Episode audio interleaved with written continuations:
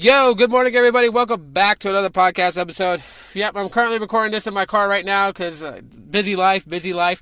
And yes, yesterday we did not have an episode. I understand yesterday was a holiday, so I hope you guys excuse that. Um, but anyways, we are back with another daily episode, and we're going to be talking about the battle of smart earbuds. Smart earbuds is something that we're kind of moving into. So we've had the battle of smartphones, right? Android versus iOS. We've had the battle of that. We had the battle of you know Pixel versus you know iPhones, and Pixels versus you know Galaxy devices, and yada yada yada. We've had those. We've had those. Those those are those are prevalent right now. Those are happening right now.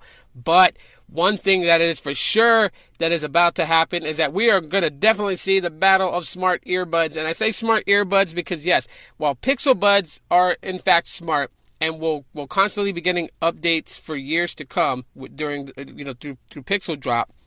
Um, it looks like that Apple's going to enter the game of not only just just bringing you guys like truly wireless earbuds with with great sounding audio, which you know no one no one is is is a te- you know is disputing that. But uh, with Apple starting to get into the smart earbuds game, which basically means that they're going to beef up AirPods and allow them to have some, like a bit more intelligence to them than what they currently have. That's something that I like to hear, and I'm definitely happy to know that Apple's actually taking interest in it. Um, as there's articles talking about it, that you know the Google Pixel Buds beats the AirPods in that that realm, because when it comes to audio quality, um, to each his own, but you know, a lot of people will say that AirPods have the best sounding truly wireless earbuds. And so, with that, um, coupled with intelligence, would make the, the AirPods a force to reckon with. Um, I do believe that Google will actually beef up the Pixel Buds down the road in the future and make the audio quality in them much better. And that will happen over time. Um, but definitely want to see earbuds become smarter. And one of the main reasons why I have full support of earbuds becoming smarter is just for the simple fact is, is that there's one particular feature I take most interest in when it comes to these truly wireless earbuds and something that they can do and implement and implement well. And that is live translation on the spot. Being able to communicate with somebody who speaks a foreign language from you um, is a must, especially nowadays. You know, since the world, you know, in my opinion, people are just losing their ability to communicate. It's even harder if somebody speaks a different language than you do to be able to understand them. So by having these earbuds, being able to to translate what a person is saying to you with them with the earbuds in your ear will be great. And even if there is earbuds that can do this currently right now, they can always have room for improvement by just making it a bit more faster, uh, you know, of a translation. So like if you're comparing it to like say internet latency in that same factor, if it can translate, you know, in like a two second delay from when the person's speaking, then speed it up to where it translates within a one second delay until it can like on the spot live translate like as soon as the person is speaking it's automatically translating in your ear that's one of the things that I really, really want to see come to earbuds when we're now going to start creating this market of smart earbuds. And so, while most people are looking at it, whereas, you know, um, AirPods are basically going into like the health and fitness. Sorry, they're awkward pause. Um, but health and fitness is something that like Apple has been really is, is one of its really strong points when you really kind of think about it. So like um, like with the Apple Watch, you know, with it being able to like you know track your fitness and stuff like that, it's always been good um, that you know that, that that the Apple Watch has been able to do that. So a lot of people are speculating that this is where Apple is going to kind of go in with the AirPods first, as far as making it much more intelligent, is by having them actually be used as another accessory to kind of help with health and fitness tracking. Um, by using the, the technology that they currently use right now within their Apple Watch, um, to be able to provide uh, health data that you can you know give to your doctors and whatnot to kind of help go over like you know when you have your um your appointment checkups and things like that. So I mean that's what a lot of people think that Apple's going with it, and I'm totally fine if Apple chooses to go that route. If in, if in fact that they intend to do that, um, that's good. You know, start somewhere and just kind of gradually work your way in, in, in until having these uh, these uh, earbuds about as smart as they can be.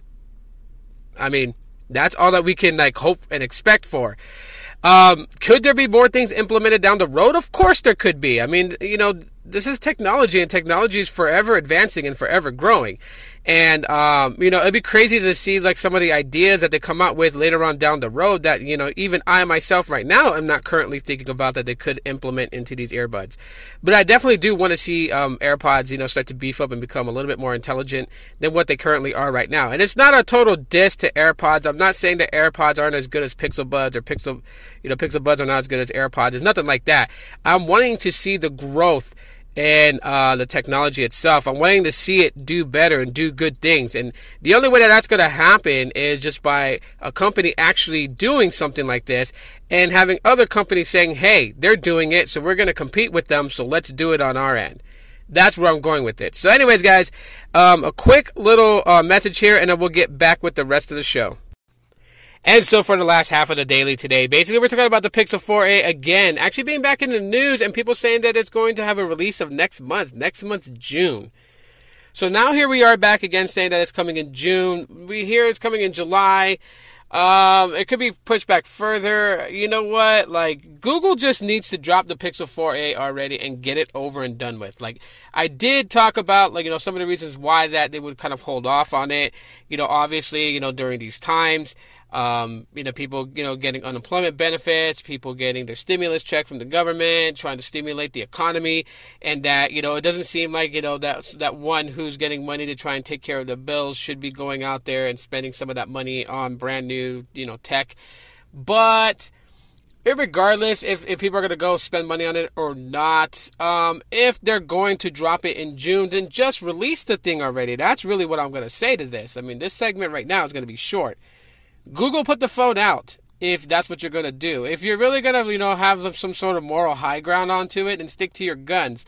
But whatever the case may be, a lot of people are talking about this. Just clear it up already because it's setting off a mass confusion for those people out there who are looking to get the Pixel 4a, those people out there who are like hanging out on, on, on every word that different publications are talking about.